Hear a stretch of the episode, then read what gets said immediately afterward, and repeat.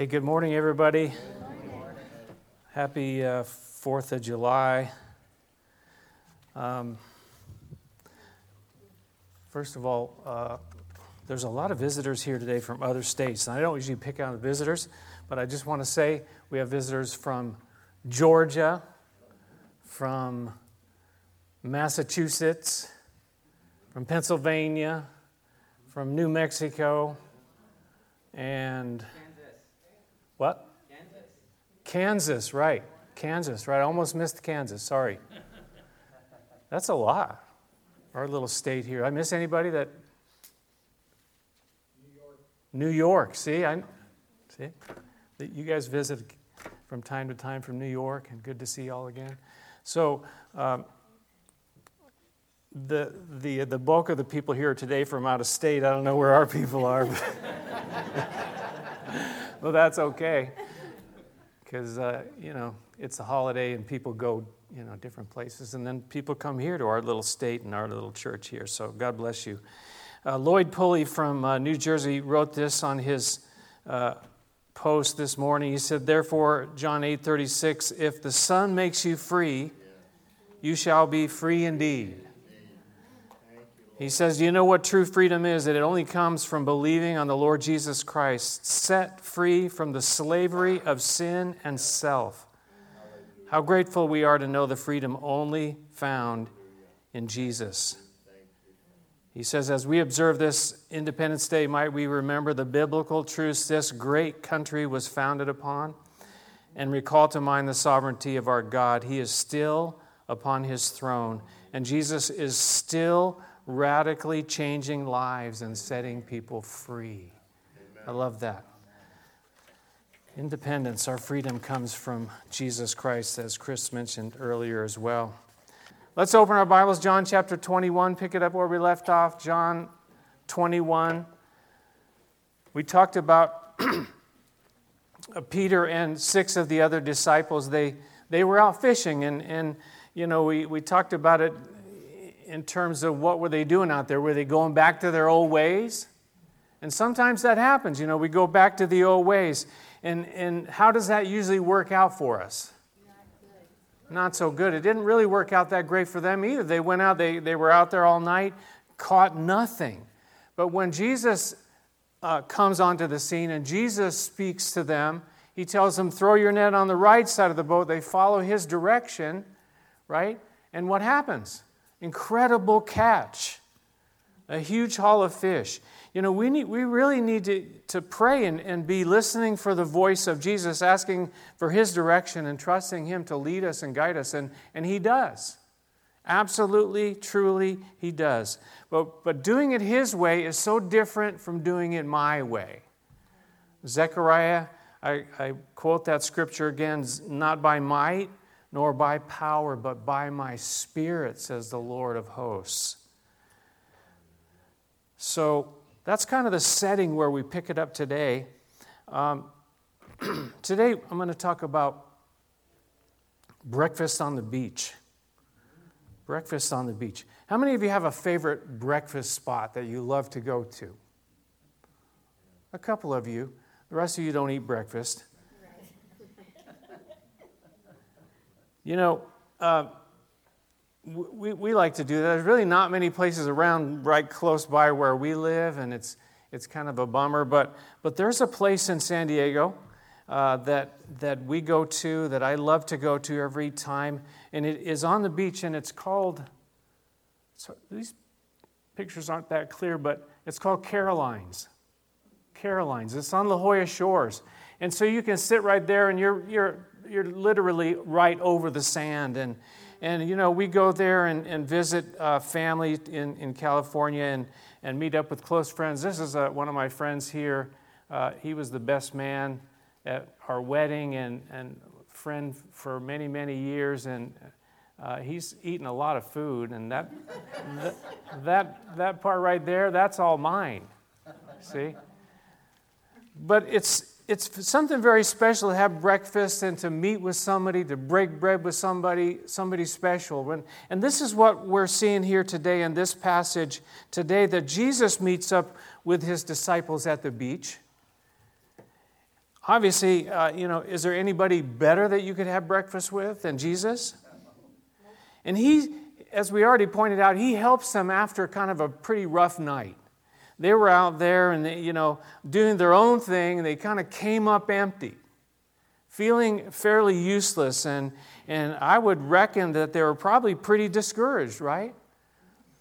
These fishermen, you know, out fishing, catch nothing. And, and then Jesus shows up and, and it turns everything around. Things change when Jesus enters the scene, right? And, and that is so true in our lives as well. So let's pick it up where we left off there in uh, John chapter 21, verse 7.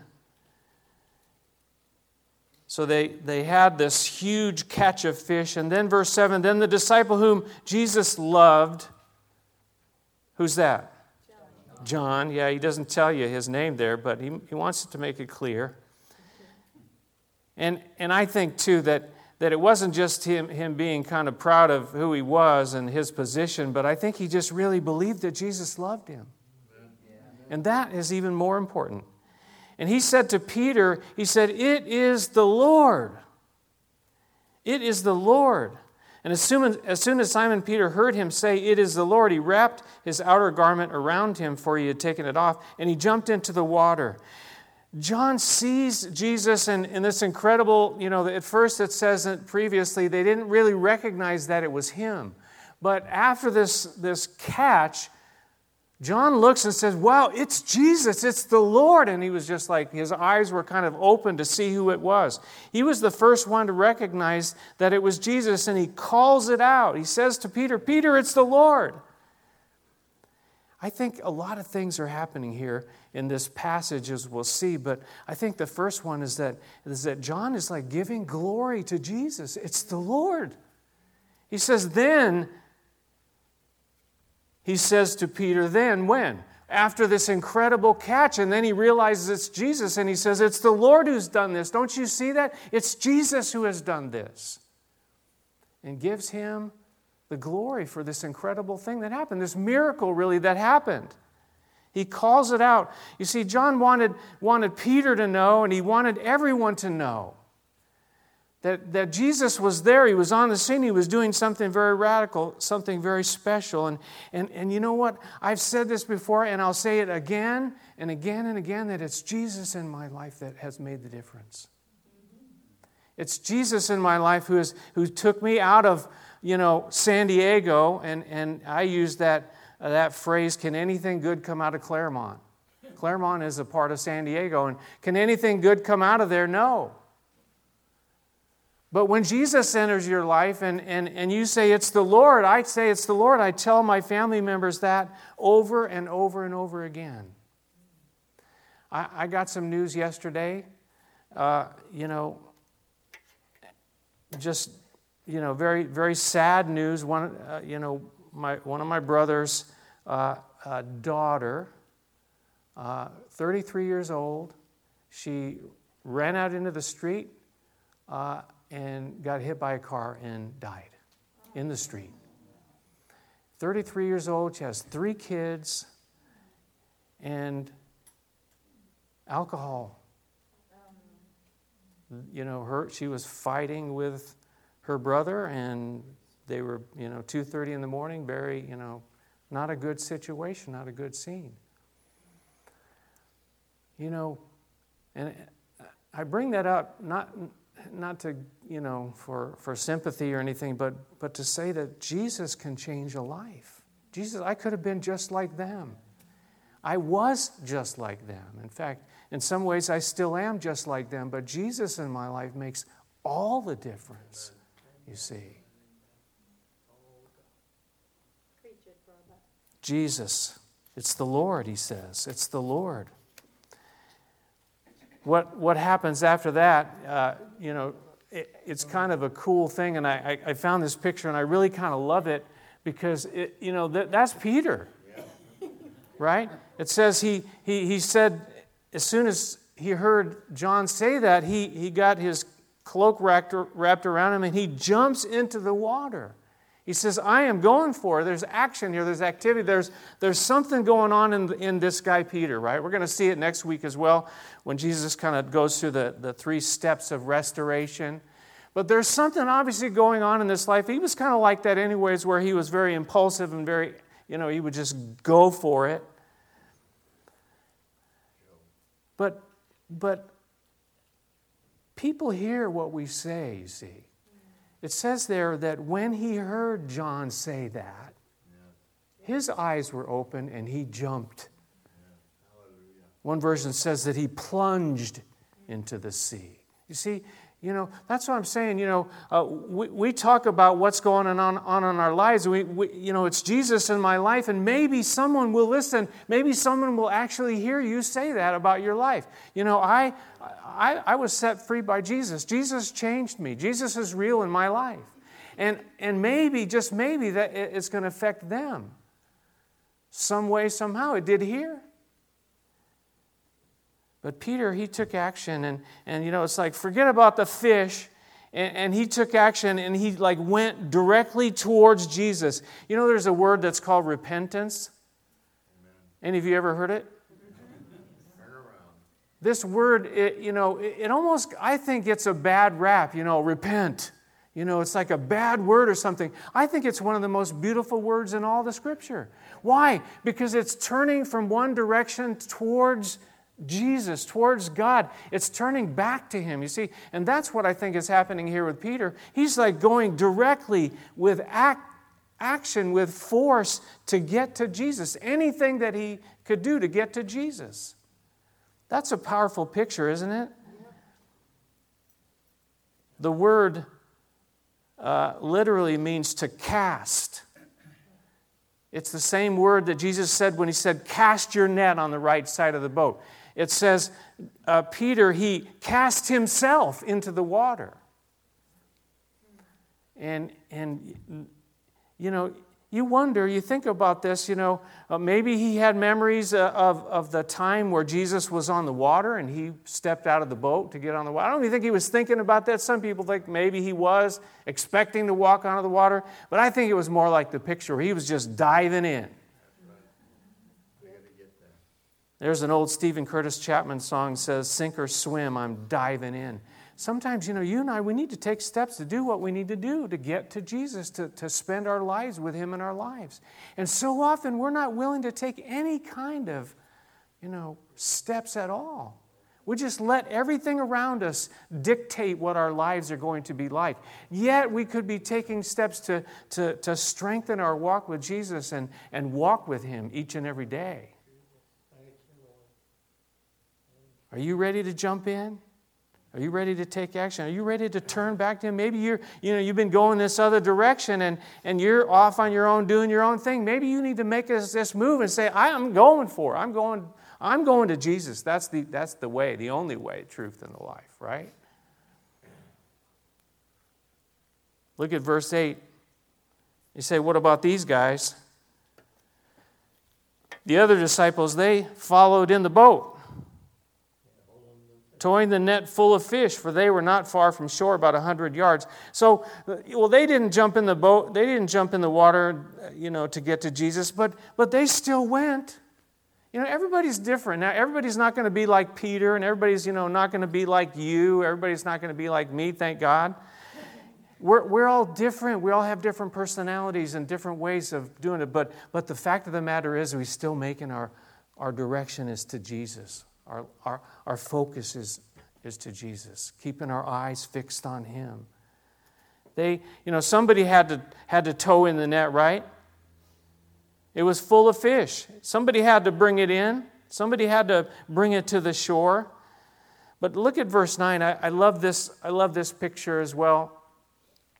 Uh, verse 9, it says, When they landed, when they landed, they saw a fire of burning coals there with fish on it and some bread. When they landed, they saw this fire burning coals. There was a fire there where Jesus was. You see the picture I'm thinking of? Where Jesus was, there was this fire, and Jesus was keeping that fire burning. And that's the fire that we want and need. Not the fire of the world. The world's on fire, all right, but it's the wrong kind of fire. It's what the Bible calls strange fire. There's a lot of fire, uh, you know, all around us, but it's not the right kind of fire. But Jesus has the right kind of fire, and that's the fire that, that brings life, that, that, that, that, that gives us the, uh, you know, motivation to, to keep following and, and walking the walk and, and following after Jesus Christ. What about the memories for Peter when he sees the, the, the little fire there, the, the burning coals? Wonder if he had any memories. It wasn't that long ago, was it, when he was at a fire burning coals, and what was he doing there? Yeah, denying the Lord. We'll talk about that some more, but, but again, uh, Peter, he made that move. It, it's kind of cool. He's got the fish there already. He's got the bread there. He's got it all prepared. And, and again, uh, this idea well, we need to go out and fish because we need to take care of ourselves and that. But Jesus had called them to, to be fishers of men and, and follow me and, and meet me on this mountain. And, and, and yet they're out there. But Jesus could take care of them wherever they are, right? And, and I think it's just a real picture of the, the idea that Jesus is going to provide for us no matter what. He's going to take care of us no matter what. He goes ahead of us. How many of you like seafood?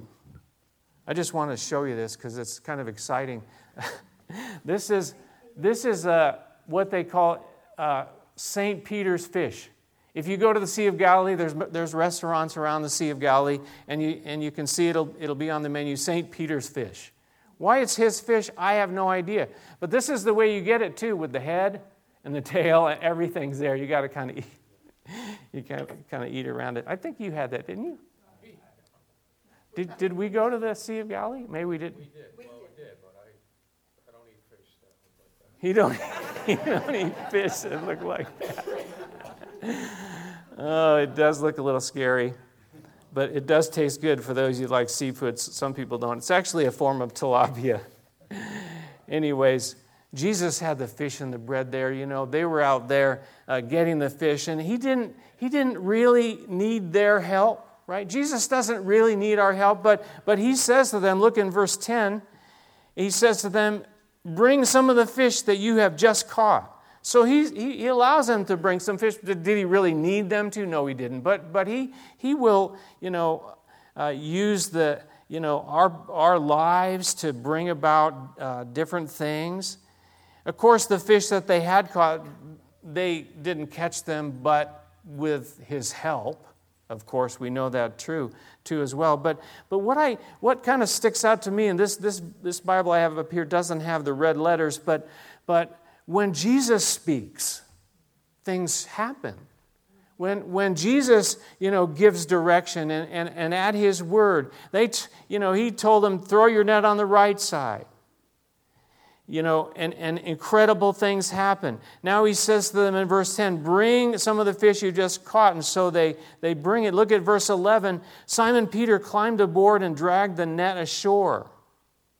It was full of large fish, 153, but even with so many, the net was not torn. Now, Peter, you know, it says earlier they couldn't even get this net into the boat. There were so many fish. And now Jesus speaks, and guess what? Peter now just goes and, and climbs aboard, and he drags this whole net in by himself, it appears. He's like Superman or something. Superhuman strength, but, but, but they couldn't do it before. But you see, something's different when Jesus tells him to do it. And that is the difference. I believe that's the difference because Jesus told him to do it. Jesus gave him the strength to do it, gave, gave him the ability, gave him the opportunity. And, and so, so often it's with us that when, we, when Jesus says, I want you to do that, and we're saying, I can't do that, Jesus said, Yeah, I know that, right? That's what he says. No, of course you can't do it, but with my help you can. And, and because I'm asking you to, step out. Step out on the water. It's like when, when Peter, you know, uh, got out of the boat to walk. He, he says, If it's you, Jesus, ask me to come to you on the water. And guess what? He said, Come. And Jesus, you know, called him out and he went and got on and walked on the water. He couldn't do it without Jesus, but he began to look around, and what happened? He began to sink, right? Because he thought it was himself. Think of a guy like Samson. He had incredible strength, but where did he get his strength from? He got it from the Lord. 153 fish. Why, why, why is the number, you know, given to us? Some have come up with all these kind of numerological, you know, uh, uh, theories. Well, you know, it's, it's the number of this, it's the number of that. I think it's just 153 just to show that this was a lot of fish, a lot of very large fish. And, and even so, the net was not broken. It wasn't split. It wasn't torn apart. It wasn't severed. The word is schizo. It wasn't broken up. Why? Because the Lord was holding it all together. And that is true in our lives, it's true. The Lord holds my life together. I, I can uh, clearly say I can't hold my life together. I just, I can't. But the Lord is, can hold my life together. And He's been doing it for 45 years. It's the Lord. That's what I'm trying to say. Hello. It's the Lord. It's Jesus in my life. It's Jesus in your life who's going to hold your life together and, and, and that your net, that you won't be broken apart, torn all to bits. And because Jesus is there and he's holding it together, he's holding them together. Look at verse 12. Jesus said to them his word again. He said, Come and have breakfast. Oh, I love that. Jesus is saying, can you imagine that? Jesus is saying, come and have breakfast. Hey, let's go out to breakfast. Then none of the disciples dared ask him, Who are you? Why? Because they knew it was the Lord. They knew it was Jesus. They knew it was Jesus doing this in their lives. The, the word for come there, when he says come and have breakfast, is, is uh, literally translated as come now. It's got that kind of, uh, you know, force to it. Come now. It's ready. In other words, you know, when you're making a meal, he says, you call the kids and dinner's ready. And, and uh, then they don't come. What happens next? You start getting a little anxious. Dinner's ready. You know, it, he wasn't yelling at them like that, but it was that kind of intensity. It's come and have breakfast. Come and meet with me. Come and be with me. Come and share a meal with me. Come and break breakfast with me. And I think he's still saying that same thing today to you and to me. Oh, it might not be a fish like that. Some of you go, great. But it's still a meal, it's a fellowship meal, you see. It's the same word used in Matthew chapter 11 when Jesus says, Come unto me, all you who labor and are heavy laden, and I will give you rest. Take my yoke upon you. It's the same word. He says, Come to me, please. Will you come to me? In John chapter 1, he says, Come and see. In chapter 7, he says, Come and drink. And now here he says, Come and eat. Come and dine. Come and have breakfast with me. Why? Because he's the Lord, and, and he wanted to, to have that uh, time with them. Verse 13, Jesus came and he took the bread and he gave it to them. And he did the same with the fish. This is kind of a familiar scene, isn't it? Thinking back to the, the time where Jesus, you know, fed the 5,000 and he fed the 4,000 uh, at another time. And, and, he, and he provided and he, and he took the bread and fish and he, and he provided for them and he, and he met with them. But, but not only that, Jesus was actually here serving. Do you think he was giving us an example? I think so. In fact, he spoke about it a number of times. Mark 10, he says, Whoever wants to be great among you must be your servant. And whoever wants to be first must be slave of all. For even the Son of Man did not come to be served, but to serve and to give his life as a ransom for many. He, he came to serve, and this is exactly what he's doing. He's serving them the bread and the fish. Jesus washed their feet. John chapter 13, he said, You should do as I have done for you, and you'll be blessed if you do them. Do we want to serve other people or do we want to be served? He says that we'll be blessed. We follow his example and serve other people. And Philippians, Paul said that, that, that Jesus, being in very nature God, didn't consider equality with God something to be grasped, but he made himself nothing, taking the very nature of a servant. And, and earlier he said, Let this mind be in you, which was also in Christ Jesus, that he served. There's a joy in serving other people, you know. There's something special about it. And not, not so that we get credit for it, but just serving other people. There's something about it.